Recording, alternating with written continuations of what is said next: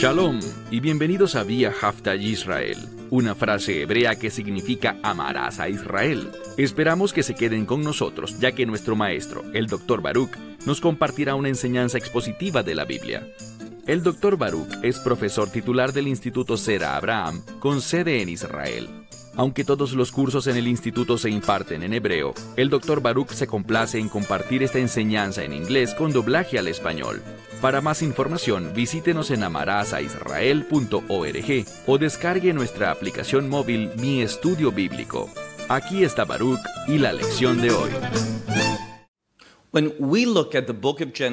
Cuando vemos el libro de Génesis, encontramos que los primeros dos capítulos tienen que ver con la creación. Y estas últimas semanas hemos estado estudiando este tema. Hoy, para concluir el capítulo 2, veremos que la palabra de Dios nos da un gran entendimiento de la verdad espiritual, tanto para hombres como para mujeres, a fin de que podamos comprender los propósitos y planes de Dios, sujetarnos a ellos y así poder ser usados de manera eficaz, es decir, para hacer la obra de Dios y darle gloria a Él. Y una de las palabras que estaremos destacando dentro de poco es la palabra trabajo. Toma tu Biblia y busca conmigo el libro de Génesis capítulo 2. Libro de Génesis capítulo 2. La semana pasada, cuando empezamos este capítulo, vimos que Dios había empezado a hablar del hombre de una forma muy particular. Si recordamos el capítulo 1 de Génesis, vemos que es un relato de la creación muy general. Es lo que yo llamaría un resumen o sinopsis en el que Dios nos revela lo que ocurrió. Pero en Génesis capítulo 2 vemos que esto se nos revela de una manera mucho más específica y se hace énfasis en el hombre. En Génesis capítulo 1, en el orden de la creación, lo que se menciona de último es lo más significativo, pero aquí veremos que se habla una y otra vez del hombre, y al hacer eso, se nos da una perspectiva diferente y más completa que nos hace falta para tener una mayor revelación, y así podamos tomar esa verdad y aplicarla a nuestra vida para aprender, crecer y madurar, y como dije, ser personas productivas para nuestro Salvador, para el Dios viviente. Busca conmigo el versículo 15, Génesis capítulo 2, verso 15. Lo primero que vimos fue que Dios formó al hombre de la tierra. Y en este capítulo vimos que se usó una palabra muy singular, y esa palabra tiene que ver con formar de una manera muy cuidadosa, no de forma indiscriminada. Y también vimos una diferencia con la creación de los animales, y lo veremos nuevamente en la lección de hoy. Dios hizo algo único con la humanidad. Él sopló dentro de él lo que se llama Neshama, Hayin, el aliento de vida. Y desde una perspectiva bíblica, eso nos revela que el hombre y la mujer son seres espirituales. Tenemos un potencial para la dimensión espiritual, para oír a Dios, para servirle a Dios de un modo muy diferente al resto de la creación. Sea que hablemos de los animales o incluso de los ángeles que fueron creados. Bien, busca conmigo el verso 15. Y el Señor Dios tomó a el hombre, y vean que dice el hombre. Es importante el artículo definido el, porque nos enseña algo. Lo que esto revela no solo es pertinente a Adán, el primer hombre, sino que ese artículo definido nos está comunicando que esto es pertinente para todos los seres humanos. Así que debemos prestar mucha atención. Sigamos leyendo el verso 15. Y el Señor Dios tomó a el hombre y lo puso en el jardín del Edén. Con respecto a la palabra Edén, Muchos conocen el nombre de mujer Edna, que significa adorno, ornamento o algo hermoso. Así que el jardín del Edén se refiere a algo que es hermoso, algo que adora, en el sentido de que adora a Dios. Y ese es el propósito de su creación, adorar a Dios, honrar a Dios, bendecir a Dios, alabar a Dios y por supuesto, servir a Dios. Leamos el verso una vez más. Y el Señor Dios tomó al hombre y lo puso en el jardín del Edén. Y luego tenemos en el texto dos palabras más en hebreo. La primera palabra significa trabajar algo. Así que, al hablar de la creación del hombre, vemos enseguida que fue creado para trabajar. ¿Eso significa que no necesitamos descansar y en ocasiones tener ratos de ocio? Claro que lo necesitamos, pero principalmente, si hemos de crecer y madurar, si hemos de convertirnos en las personas que Dios quiere que seamos, debemos ser productivos, estar trabajando en el logro de algo. ¿Eso significa tener un trabajo de 40 horas a la semana? No necesariamente. Ahora bien, si necesitas el dinero, por supuesto tienes que trabajar. La Biblia dice que si un hombre no quiere trabajar, que no coma. Si no estamos discapacitados, si no estamos impedidos físicamente para trabajar, debemos ponernos a trabajar. Pero aquí va más allá de eso. Esto se refiere a prestar servicio, se refiere a servirle a Dios, a ser productivo en las cosas que pertenecen a Dios. En otro pasaje de la Escritura, el jardín del Edén es llamado el jardín de Dios. Por ejemplo, en el libro de Ezequiel. Debemos cuidar de las cosas de Dios. Debemos ser productivos en las cosas de Dios. En segundo lugar, la palabra que sigue es Shin Mem Resh, que es la palabra Leshmor y significa guardar, proteger. Y aquí es una palabra que expresa estima. Debemos ver el valor, la estima que merecen las cosas de Dios. Porque si no entendemos su importancia, su valor, si no sabemos darles la estima que merecen, según la perspectiva de Dios, no estaremos trabajando diligentemente en ellas. Por eso creo que es muy significativo que lo primero que encontramos en Génesis capítulo 2, después de la creación del hombre, es que fue colocado en el jardín y se le da el llamado a trabajar y cuidar de ese jardín, es decir, protegerlo, darle el valor correcto y actuar en función de ese valor. El problema con eso es que muchas de las cosas que a nosotros nos parecen valiosas o importantes, cosas que son de gran estima para nosotros, para Dios no tienen ninguna importancia. Cosas que están hoy aquí y mañana no están.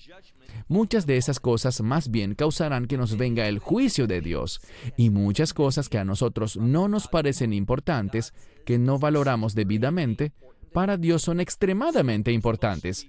Así que se supone que seamos productivos en las cosas que para Dios son valiosas, significativas, lo que para Él es de gran estima. Sigamos leyendo. Pasemos ahora al verso 16. Y el Señor Dios mandó al hombre diciendo, de todos los árboles del jardín, ciertamente podrás comer Ahora vemos la palabra comer dos veces de manera diferente, pero esto debe entenderse como que solo debes comer de los árboles del jardín, sin que pueda haber ningún tipo de discusión, ya que es imposible argumentar en contra de esto. Inicialmente Dios creó al hombre para que fuera vegetariano, no para que comiera carne. Más adelante, después de la caída, después del diluvio, eso cambió. Pero inicialmente veremos que el hombre solo se alimentaba de plantas. Y la redacción de este pasaje es muy importante. Primero, se nos dio la asignación de trabajar, y solo después de esa asignación, él habló del derecho que tenemos a comer. y de qué deberíamos comer. Creo que es muy significativo que Dios nos haya indicado qué cosas debemos comer y cuáles no. Necesitamos que Dios regule cada aspecto de nuestro ser.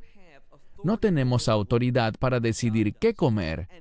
Eso lo decide Dios. Y cuando rechazamos eso, vienen los problemas. ¿Por qué lo digo? Veamos de nuevo el verso 16. Y el Señor Dios mandó al hombre diciendo, de todos los árboles del jardín podrás comer. Pero veamos qué dice el verso 17. Ahora, en el verso 16 vimos una afirmación general, y en las escrituras vemos muchos ejemplos en los que la Biblia hace una afirmación general y luego da una excepción o afina la afirmación anterior, hace una aclaración. Y la razón por la que primero da una afirmación general y luego va a algo más específico es para darnos más sabiduría. ¿Por qué lo digo? Vean cómo funcionan juntos los versos 16 y 17. Verso 17 dice, pero, y la palabra es vei. En el Tanaj, la Biblia hebrea, la palabra pero también puede cumplir la función de conjunción simple, y. Pero en este caso hay que traducirla como pero o, en hebreo moderno, avao, es una palabra que une lo que acabamos de leer, pero haciendo una aclaratoria. Verso 17. Pero del árbol del conocimiento del bien y del mal no deberás comer. Hay algo que no se está mencionando, porque al mirar anteriormente en la escritura vemos que hay vegetación, plantas y árboles, pero se mencionaron dos árboles. Primero, el árbol de la vida y después el árbol del conocimiento del bien y del mal. El hecho de que no se mencione aquí nos dice que está siendo resaltado. A veces la ausencia de algo es lo que se quiere resaltar para el lector. Ya en el verso 16 se nos había dicho que de todos los árboles del jardín podíamos comer, pero del árbol del conocimiento del bien y del mal no se podía comer. Eso es lo que veremos. Lo que esto significa es que el árbol de la vida debería ser el primero al que el hombre acude para comer, pero no lo hace. Y eso lo veremos en la lección de la semana que viene.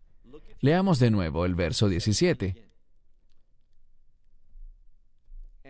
Y del árbol del conocimiento del bien y del mal no debes comer, porque en el día que comas de él, ciertamente morirás. Y de nuevo, vemos la misma redacción. Aparece la palabra morir dos veces en dos formas distintas, y eso normalmente significa que absolutamente o seguramente morirás. ¿Eso es verdad? Por supuesto que sí. Dirás, bueno, ellos comieron, como lo veremos la próxima semana en el capítulo 3. Comieron y no murieron enseguida. No, pero el comienzo del proceso de la muerte inició. El proceso de la muerte arrancó en el momento en el que desobedecieron a Dios. Pero aquí se está haciendo énfasis en la muerte espiritual.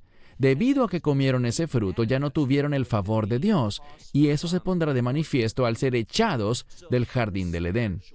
Así que el énfasis está en lo espiritual, no simplemente en lo físico.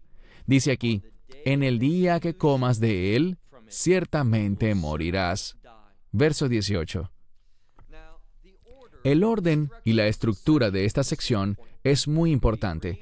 Aquí leemos que Dios hizo al hombre y lo puso en el jardín para que lo trabajara y lo valorara como era debido, es decir, que lo cuidara. Y luego dijo, puedes comer de los árboles del jardín. Noten este concepto ya que estás haciendo tu labor, ya que trabajas en el jardín, este produce vida para ti, una vida física. Tú recibes algo a cambio. Pero Dios clarifica esto y dice, pero no puedes comer del árbol del conocimiento del bien y del mal. Verso 18. Vuelve a salir el tema de que el hombre sirve a Dios, de que el hombre debe tener una vida productiva. ¿Qué dice? Verso 18. Y el Señor Dios dijo, No es bueno, y esto está resaltado, no es bueno. Hemos aprendido que la palabra bueno tiene que ver con la voluntad de Dios. Así que cuando el Señor Dios dice que algo no es bueno, lo que está diciendo es que esa no es su voluntad. ¿Y qué cosa no es su voluntad? Veamos todo el verso. Y el Señor dijo, no es bueno que el hombre esté solo, es decir, que esté solamente el varón. Recuerden que en Génesis capítulo 1, en esa sinopsis, en un sentido general vimos que Dios era el creador del hombre y la mujer. Pero ahora estamos aprendiendo el orden de la creación, y en ese orden hay importancia. En este relato hay sabiduría para nosotros. Con respecto al varón, a Adán, el primer hombre, Dios dijo, no es mi voluntad que este hombre esté solo. Dijo, haré para él. Hay que subrayar eso. Esto que Dios hará, y vemos que se trata de su esposa, la mujer, y esa mujer será un regalo de Dios para el hombre. ¿Qué quiere decir para el hombre? Para que el hombre pueda ser más productivo, más obediente, más mm, diligente con las cosas de Dios, sus propósitos y planes. Así que no es bueno que el hombre esté solo. Ahora me ocuparé de una pregunta, pues si no lo hago ahora, recibiré muchos correos electrónicos. Normalmente esas preguntas son legítimas, pero quiero responder esto ahora en vez de tener que volver al tema más adelante. La gente dice, bueno, ¿es aceptable que alguien no contraiga matrimonio, sea hombre o mujer? La respuesta viene de Pablo en 1 Corintios y es sí, hay una excepción. La norma es que todo hombre y toda mujer deberían casarse. Pero la excepción a esta regla es que si esa persona, sea hombre o mujer, siente o cree que Dios le ha llamado para un servicio muy particular, para el cual estar casada y tener hijos sería un impedimento, esta persona, por su propia sujeción y su propia elección de obedecer a Dios, puede decidir no casarse. Pero esas situaciones, en mi opinión, son muy inusuales. Hablando de manera general, el hombre y la mujer deben casarse, y un hombre debe casarse con una mujer y una mujer con un hombre. La enorme locura que vemos hoy en día por todo el mundo sobre el matrimonio de personas del mismo sexo es algo vergonzoso.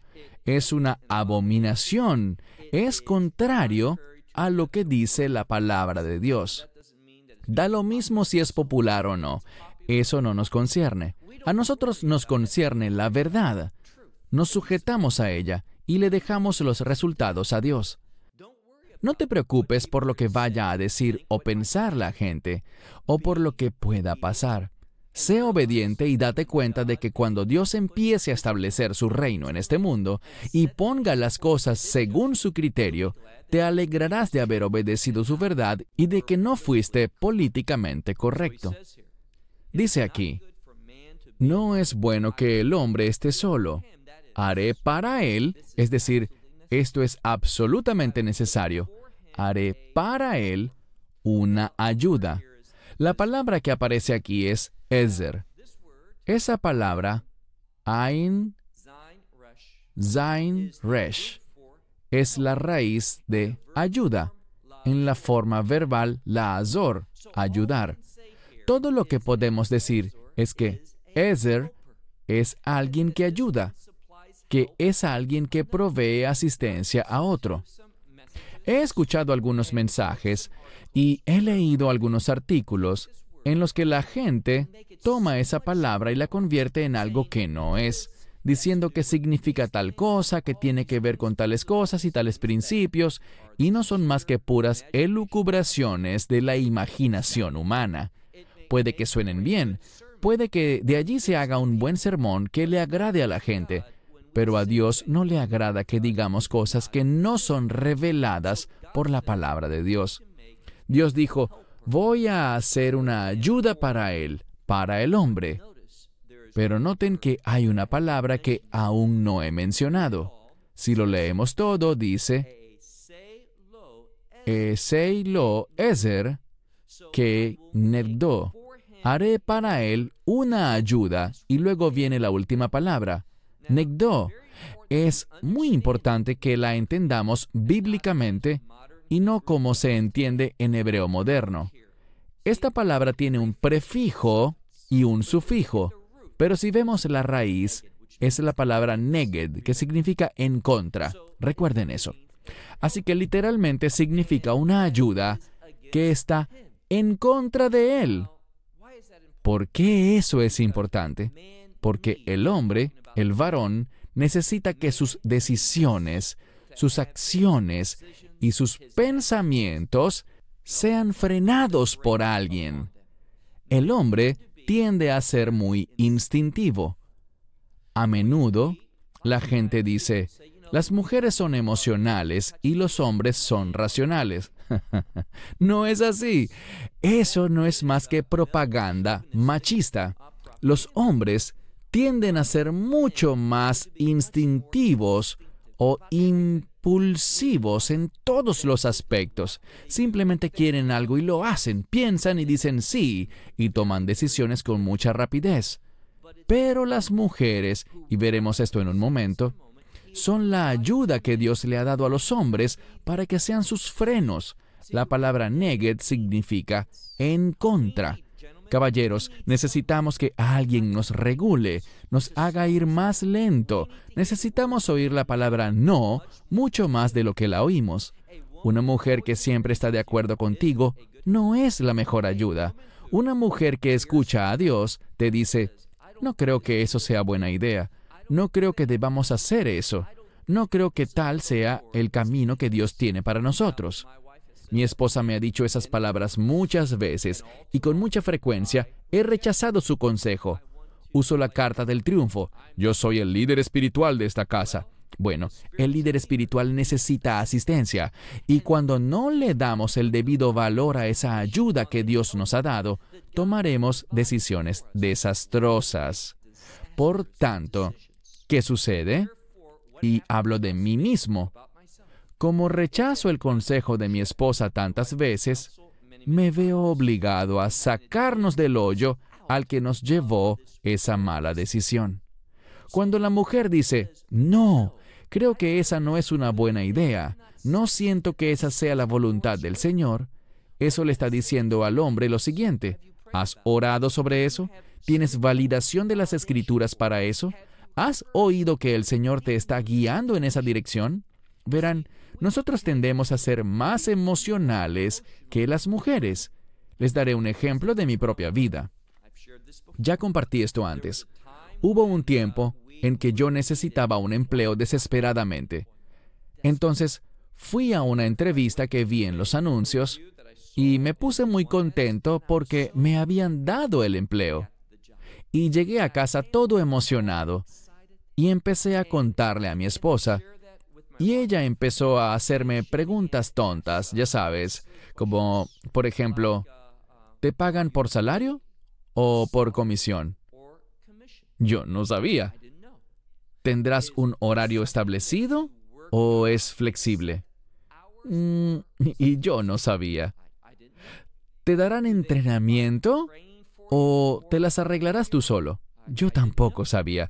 ¿Te dan clientes potenciales para hacer esas ventas ¿O tendrás que buscarlos tú solo? Yo no sabía. ¿Te darán beneficios? ¿Se quedarán con algo si es por comisión? Me hizo todas esas ah, preguntas tontas. ¿Y qué tuve que hacer yo? Bueno, siendo que en realidad esas eran cosas que cualquier persona racional debía saber para aceptar un empleo o no, los llamé y les dije que tenía que hablar con ellos de nuevo. Y cuando oí las respuestas a todas esas preguntas que mi esposa planteó, me di cuenta de que ese empleo no era para mí. Por mi historial, me habría tomado de tres a seis meses averiguar todo eso por mí mismo. Pero como escuché a esa persona que, inicialmente, estaba en mi contra, A veces yo necesito que la gente se ponga en mi contra. Eso es una bendición, porque hace que yo baje la velocidad, hace que yo reevalúe las cosas, reflexione y busque información para poder tomar una decisión correcta. Esto es lo que la escritura está diciendo aquí. Ahora, quiero hablar de un tema que no está de manera explícita en el texto, pero la gente tergiversa la escritura, y es lo siguiente. Algunos usan esto para doblegar a las mujeres y hablan de la sumisión como una forma de explotación y un medio de quitarles su libre albedrío, para quitarles el consentimiento a las mujeres, y esta no es la forma en que esto debe interpretarse. De hecho, más adelante en el próximo capítulo, veremos cómo el hombre debe estimar a su esposa, pero eso no está en el texto de hoy. Solo quería mencionarlo porque muy a menudo la gente usa este pasaje y otros parecidos para explotar a la mujer, para considerar que la mujer es menos que el hombre. Y fíjense que la palabra kenegdo también significa que tiene valor similar, que es de la misma importancia, significa que es una compañera. Pero si bien dos personas pueden ser compañeras, eso no significa que uno no sea el líder y el otro sí, o viceversa. Dios dice aquí, no es mi voluntad, no es bueno que el hombre esté solo, haré para él una ayuda que esté en contra de él, es decir, que traerá equilibrio a mi vida. Hace poco escuché a alguien que hablaba sobre el presidente. Eh, hicieron esta pregunta. Hay personas en su círculo interno que puedan decirte, no, eso no es una buena idea, señor presidente. Todo líder necesita de alguien que pueda hablarle abiertamente y compartir su opinión y su apreciación ante una situación. De no ser así, van encaminados al desastre. Pasemos ahora al verso 19. Uno casi pensaría que hay un cambio aquí, pero no es así. Estamos hablando del mismo tema. Noten lo que dice el verso 19. Y el Señor Dios formó de la tierra todos los animales del campo y todas las aves del cielo, y los trajo al hombre para ver cómo los llamaría, es decir, a cada animal, a cada ave. Esto no es porque a Dios no se le ocurrieran nombres, esto lo que hace es enseñarnos un principio. Muchas personas ignoran esto o le dan una rápida pasada sin comprender su propósito. Aquí vemos que el hombre está participando en la creación de Dios. Es decir, que Dios nos invita a trabajar con Él en sus propósitos, en sus planes, para la creación y para la segunda creación conocida como el reino de Dios. También vemos que al hombre se le está dando autoridad, un sentido de superioridad sobre los animales. Y con esa autoridad también viene la responsabilidad. No debemos abusar de ellos ni maltratarlos, sino que debemos cuidarlos. Dios quería ver qué nombre le pondría el hombre a cada uno. Y todo lo que él llamó, es decir, todos los nombres que el hombre dio a los animales, a cada criatura viviente, fue ese su nombre. Así que el hombre iba a ponerles los nombres. Y el nombre es sinónimo de carácter. Esto estaba sucediendo en el jardín. Él estaba trabajando con Dios y él estaba haciendo una evaluación. Él estaba identificando el carácter, es decir, la naturaleza de cada uno de los animales. Veamos ahora el verso 20. Y el hombre puso nombres a todas las bestias y las aves del cielo, y a todos los animales del campo. Y para el hombre no se halló una ayuda en contra de él. Esto significa que ninguno de los animales, aves y bestias, ninguno de ellos podía hablar contra el hombre, en el sentido de ponerle frenos, darle sabiduría, darle una perspectiva que él por sí mismo no pudiera tener. Esto lo que significa es que los animales no podían contribuir al bienestar espiritual del hombre, no podían asistirlo en el discernimiento de la voluntad de Dios. Pero la esposa, como veremos en un momento, fue creada justo para eso. Veamos ahora el verso 21. Y el Señor Dios hizo caer, es decir, puso sobre el hombre, la palabra que aparece aquí es tardema, muy parecida a la palabra en hebreo moderno para anestesia. Así que hizo caer al hombre en un sueño profundo. Esta es la clave. El hombre no tuvo voz ni voto. El hombre no participó en la recepción de su esposa. Vamos a ver que Dios la proveyó. Por tanto, cuando un hombre se casa, y esto es muy importante, si quiere casarse con esa persona, lo que él está diciendo ante Dios es, yo acepto que esta mujer es tu regalo para mí.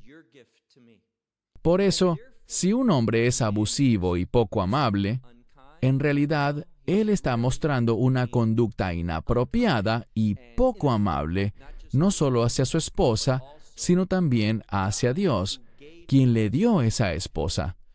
Bien, leemos aquí. Y el Señor Dios podríamos decir que hizo que un sueño cayera sobre el hombre y él se durmió. Esta es una palabra distinta de sueño. Y Dios tomó una de sus costillas y cerró la carne debajo, es decir, en ese lugar. Y ahora veamos el verso 22. Y el Señor construyó, esto es importante.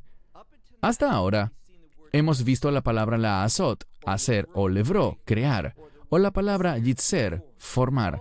Pero aquí se introduce una palabra nueva en el texto. Se trata de la palabra construir, como cuando un contratista construye una casa. Esto nos muestra algo, muestra propósito, muestra un plan, un diseño, muestra una mayor acción de parte de Dios.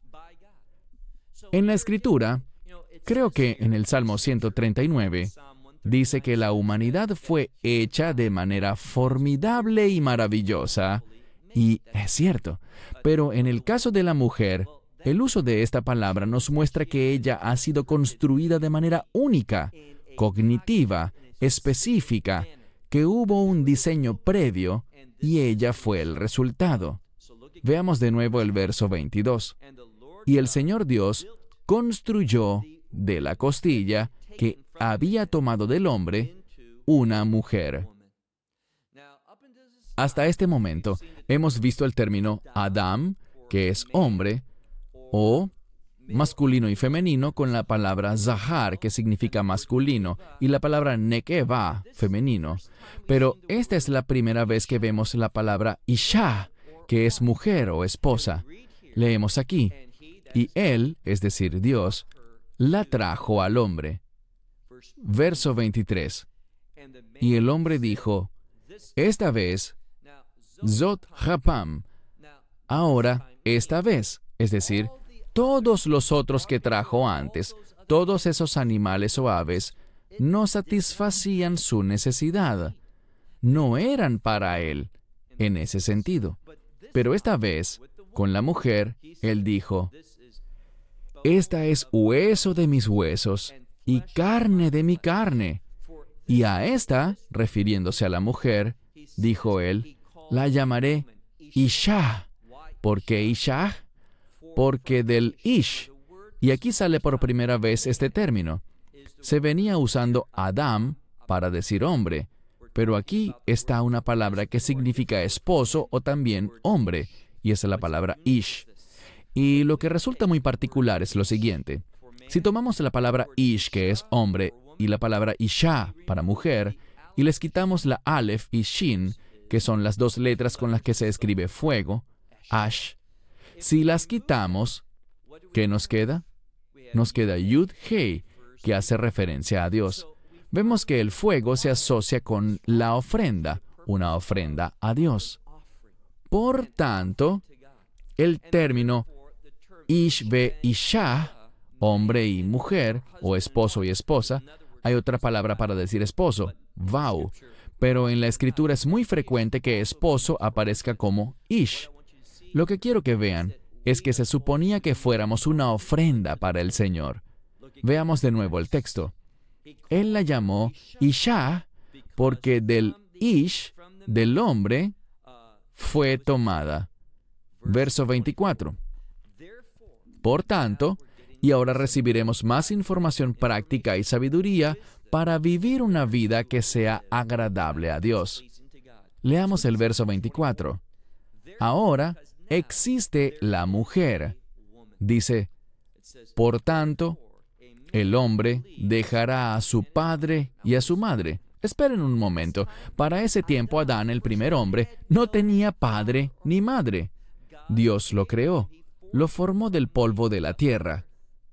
Pero esto nos dice que lo que estamos recibiendo no le atañe solo al primer hombre, sino a todos los hombres. Esta es una instrucción para que vivamos una vida que agrade a Dios. ¿Y qué instrucción es? Por tanto, el hombre dejará a su padre y a su madre y se adherirá a su esposa. La palabra para adherir también se usa con respecto a la Torah, a los mandamientos. Y el uso de esa palabra nos está diciendo que es con la esposa que el hombre es capaz de adherirse a la Torah, es decir, que puede obedecer la palabra de Dios. Por sí mismo, no puede. Así que este pasaje es muy rico al analizar cómo esa palabra que aparece aquí, la palabra davak, se utiliza para hablarnos de nuestra vida, de lo que estamos llamados a hacer adherirnos a la palabra de Dios. Y al adherirnos a nuestra esposa, también estaremos mejor capacitados para servirle a Dios y hacer su obra. Y ellos serán una sola carne. Esta palabra una sola carne es con la palabra ejad, y hablamos de eso cuando estudiamos Génesis 1 con la frase Yom Ejad, un día, que muchas veces aparece traducido incorrectamente como el primer día, pero es un día. ¿Y qué aprendimos? El propósito de la creación era Ahtud, y esta palabra se deriva de la palabra Ejad. Así que cuando el hombre se adhiere a su esposa, obedeciendo la palabra de Dios, veremos que habrá unidad entre ellos. Y solo cuando el hombre hace un servicio productivo para Dios, utilizando la provisión de su esposa, él podrá servirle a Dios debidamente y existirá unidad entre el hombre y la mujer.